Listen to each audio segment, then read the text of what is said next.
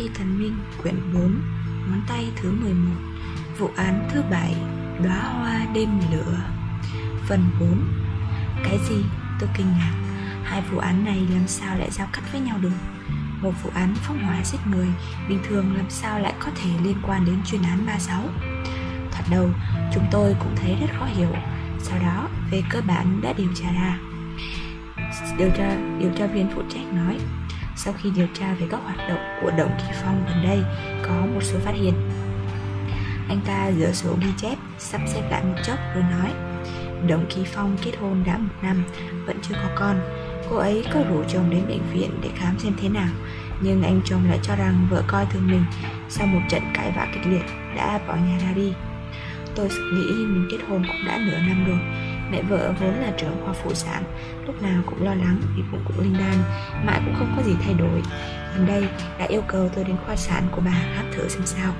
Tôi thì không né tránh, Nhưng vì bận việc nên cứ phải lần nữa. Chắc xong với vụ án này thì phải sắp xếp thời gian đến bệnh viện xem sao. Tôi không nghi ngờ mình có bệnh gì, Mà chỉ muốn mẹ vợ được yên tâm. Điều tra viên nói tiếp theo điều tra, chồng của Đổng Kỳ Phong là con nhà nông dân. Sau khi tốt nghiệp đại học thì làm nhân viên trong một doanh nghiệp ở Long Phiên. Có lẽ do khoảng cách thu nhập và vị thế nên anh ta luôn cảm thấy tự tin. Tự ti, một tuần trước sau khi bỏ nhà ra đi khỏi nhà, anh ta cũng xin công ty cho nghỉ phép quay về quê nhà Hà Nam giúp cha mẹ công việc nhà nông, không có mối quan hệ khả nghi nào với người khác, đã hoàn toàn loại trừ khả năng anh ta gây án. Còn về phần đồng kỳ phòng, mấy hôm nay rất không vui. Tối nào cũng đều đặn nhắn tin cho chồng. Ban đầu là trách móc, Sau đó là khẩn cầu. Nhưng anh chồng chẳng hề nhắn lại một tin nào cho cô ấy. Buổi tối hôm sự việc xảy ra, Tức là tối ngày 4 tháng 8 Sau khi hết giờ làm Động Kỳ Phong một mình đến thẳng quán bar 42 độ Ở trung tâm thành phố uống rượu. Nhưng trong camera đã hiển thị, Khoảng 8 giờ, Cô ấy đã cùng một người đàn ông rời khỏi quán bar. Người đàn ông đó là Trình Tiểu Lương. Tôi hỏi. Điều tra viên gật đầu, nói. Sau khi điều tra các khách quen và nhân viên phục vụ trong quán bar, Biết được Trình Tiểu Lương thường đến quán này để tán gái, Sau đó dẫn các cô gái ra ngoài, Lên xe uống rượu vang, Sau đó hành sự luôn trên xe. Hành sự gì trên xe cơ? Đại bảo ngơ ngác. Mọi người cùng trợn mắt lờ mình ta Hay nói cách khác, Đồng Kỳ Phong và Trình Tiểu Lương đã quan hệ tình dục ngay sau đó rồi Trình Tiểu Lương đưa quấy về đến cổng chung cư. Tôi nhớ ra đại bảo đã nói Trong dữ liệu camera giám sát Thấy một chiếc Audi TT đưa nạn nhân về. Còn bên cạnh hiện trường nơi Trình Tiểu Lương bị sát hại Cũng có một chiếc Audi TT đỗ lại. Điều tra viên gật đầu. Tôi nghĩ rằng manh mối này không có nhiều giá trị. Tôi nói Trước tiên, căn cứ vào dữ liệu camera Có thể loại trừ khả năng Trình Tiểu Lương sát hại đồng nghi phong sau đó có thể loại trừ hung thủ sát hại Trình Tiểu Lương và Đồng Kỳ Phong là cùng một người. Bởi vì Trình Tiểu Lương bị sát hại vào khoảng 11 giờ Đồng Kỳ Phong cũng bị giết vào khoảng thời gian đó. Đến 11 giờ 30 phút thì có hỏa hoạn. Khoảng cách giữa hai nơi khá xa Hung thủ không thể nào đồng thời sát hại cả hai người được. Hơn nữa, Trình Tiểu Lương còn bị mổ bụng Việc này cần phải có thời gian. Nhưng liệu có phải một người thuê hai người lần lượt giết động vật Trình hay không? Điều viên hỏi Tôi lắc đầu nói Lần này tôi đến đây cũng mang theo một manh mối Tôi cho rằng vụ án Đồng Kỳ Phong là do kẻ trộm bị phát hiện nên đổi hướng giết người. Còn cái chết của Trình Tiểu Lương tôi nhận định rằng có liên quan đến chuyên án 36. Mà rõ ràng là hung thủ trong chuyên án 36 giết người không phải vì tiền. Vậy em cho rằng sau khi nạn nhân xảy ra quan hệ tình dục đều bị sát hại chỉ là trường hợp ngẫu nhiên? Tại bảo hỏi. Tôi nói, tại sao lại không thể? Tất nhiên, vẫn phải để tiếp tục điều tra các mối quan hệ xã hội của hai người, đặc biệt là quan hệ tình cảm giữa hai người họ. Đại bảo nói, vậy tổ chuyên án có cần phải chia đôi không? Tôi gật đầu, đúng vậy. Hai nhóm đi điều tra hai vụ án giữ liên lạc chặt chẽ với nhau. Sau khi trình tiểu lương đưa đậu kỳ phong về, còn có manh mối gì nữa không?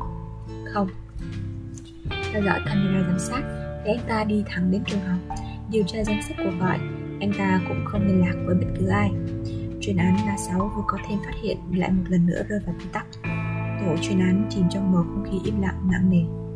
Đúng rồi, anh đại bảo, em có điều này muốn hỏi anh, Lâm Đà nói. Em phán đoán lối vào của hung thủ sát hại đồng kỳ phong là cửa sổ nhà vệ sinh.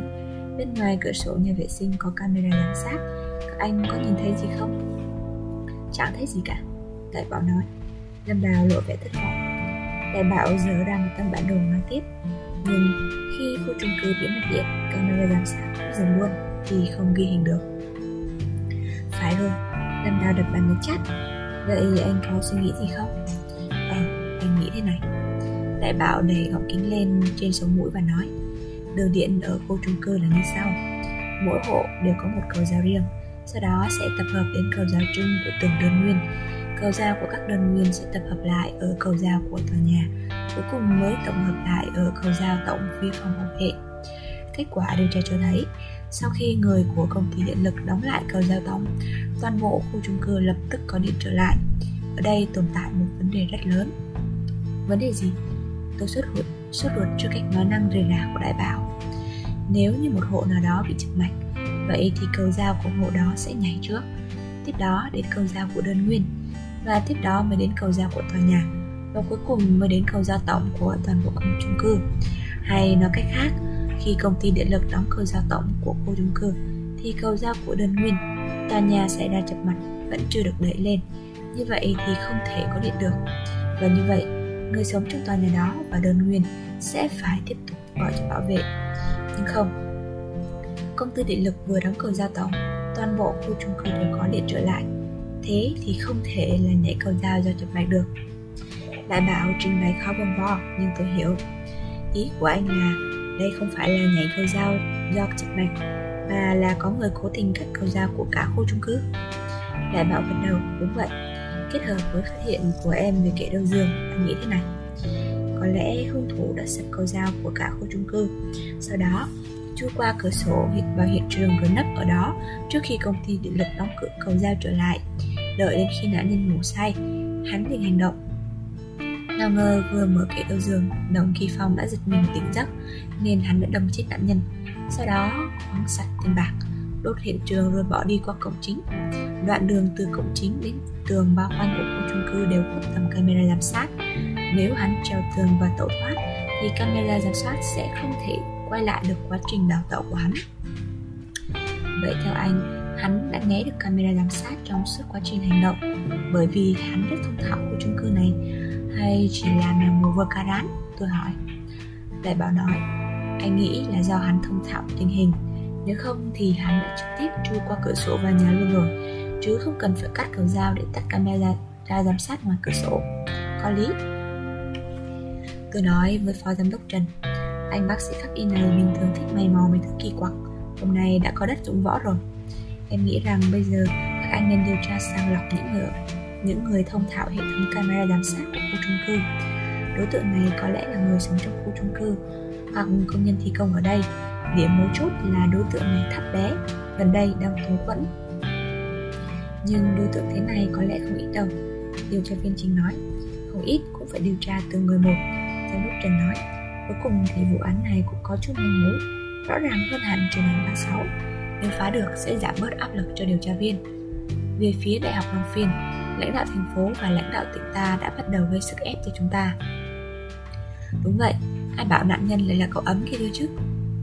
Tôi nói người như vậy tuy vô dụng với xã hội nhưng lại được các cấp lãnh đạo hết sức coi trọng. Điện thoại của tôi bỗng réo lên ầm ĩ trên màn hình hiện tên là lâm đào. Tôi ngó trước nhìn sau không hiểu cô cậu đã lén ra khỏi phòng họp từ bao giờ. Tôi nghe điện thoại cậu bỏ đi lúc nào thế? Tớ nghe đại bảo nói là hung thủ cố tình cắt cầu dao nên chạy đi luôn. Xem trên cầu dao có dấu vết gì không? Ý thức chứng cứ tốt đấy. Vậy kết quả thế nào? Kết quả là tìm thấy một dấu vân tay còn mới Có giá trị đối chiếu, Lâm Đào nói. Trước khi bước vào hiện trường, Hung thủ đã đeo găng tay. Nhưng khi cắt cầu dao, Hắn đã quên mất điều này. Tắt điện thoại. Tôi nói với điều tra viên. Đã có dấu vân tay làm căn cứ sàng lọc Vụ án này kiểu gì cũng phá được Điều tra viên gật đầu kết luận rồi rời khỏi phòng họp. Khi điều tra viên lấy dấu vân tay của Triệu Bích Phong, hắn đã vùng tay ra khỏi điều tra viên bỏ chạy. Nhưng hắn không ngờ được rằng một trong những điều tra viên có mặt lại là người giữ kỷ lục chạy cự ly ngắn trong đại hội thể thao toàn thành phố. Triệu Bích Phong mới chạy được khoảng chục mét và bị điều tra viên ấn cổ xuống đất. Những chứng cứ đanh thép khiến hắn không thể không nhận tội. Triệu Bích Phong là công nhân điện nước thuộc ban điện nước của công ty trách nhiệm hữu hạn xây dựng thành phố Long Viên. Hệ thống camera giám sát của khu chung cư cũng giờ hắn phụ trách thi công. Giám đốc của công trình khu chung cư này chính là Đồng Kỳ Phong. Triệu Bích Phong biết rõ Đồng Kỳ Phong tuy còn trẻ nhưng rất giàu có, tính cách lại phóng khoáng, bám chắc rằng trong nhà có rất nhiều tiền mặt. Hơn nữa, sắc đẹp của cô cũng khiến hắn thèm thuồng nhưng hắn chưa kịp hành động thì đồng kỳ phong đã kết hôn. Anh chồng lúc nào cũng theo sát vợ như hình với bóng. Triệu bích phong không thể tìm được cơ hội ra tay. Ngày 4 tháng 8 trong lúc các đồng nghiệp tán gẫu, hắn nghe nói chồng của đậu kỳ phong đã bỏ nhà đi, thì biết rằng cơ hội của mình vừa cùng cũng đến. Hắn làm theo kế hoạch đã vạch ra từ một năm trước lẹn vào nhà đồng kỳ phong ý đồ của hắn là nhân lúc cô ngồi say, sẽ lục lọi, khoáng hết tiền bạc sau đó tìm thứ gì đó trùng kín đầu cô lại cưỡng hiếp xong sẽ tháo chạy. Đến bao cao su cũng đã chuẩn bị cả sẵn sàng.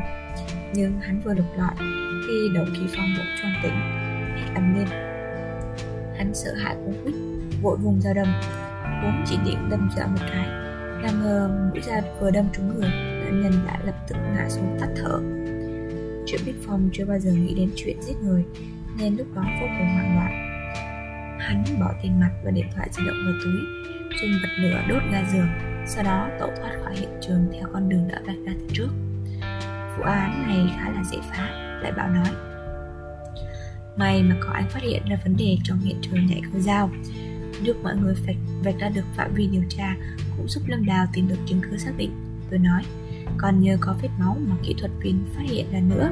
Nếu không có vết máu đó thì không thể khẳng định đây là một vụ án cướp của giết người không có những phát hiện này, không chừng chúng ta đã xếp vụ án này vào chuyên án 36 cũng nên.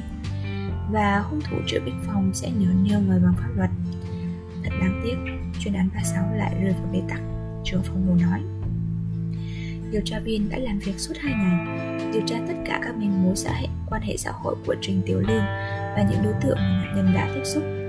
Nhưng vì nạn nhân tiếp xúc với quá nhiều người, nên vẫn chưa tìm được manh mối nào hữu ích. Chà em đã biết trước là nếu vụ án này bị sâu chuỗi với bà sáu thì sẽ lại rơi vào bế tắc, tôi nói. Thứ nhất, quan hệ rất khó điều tra.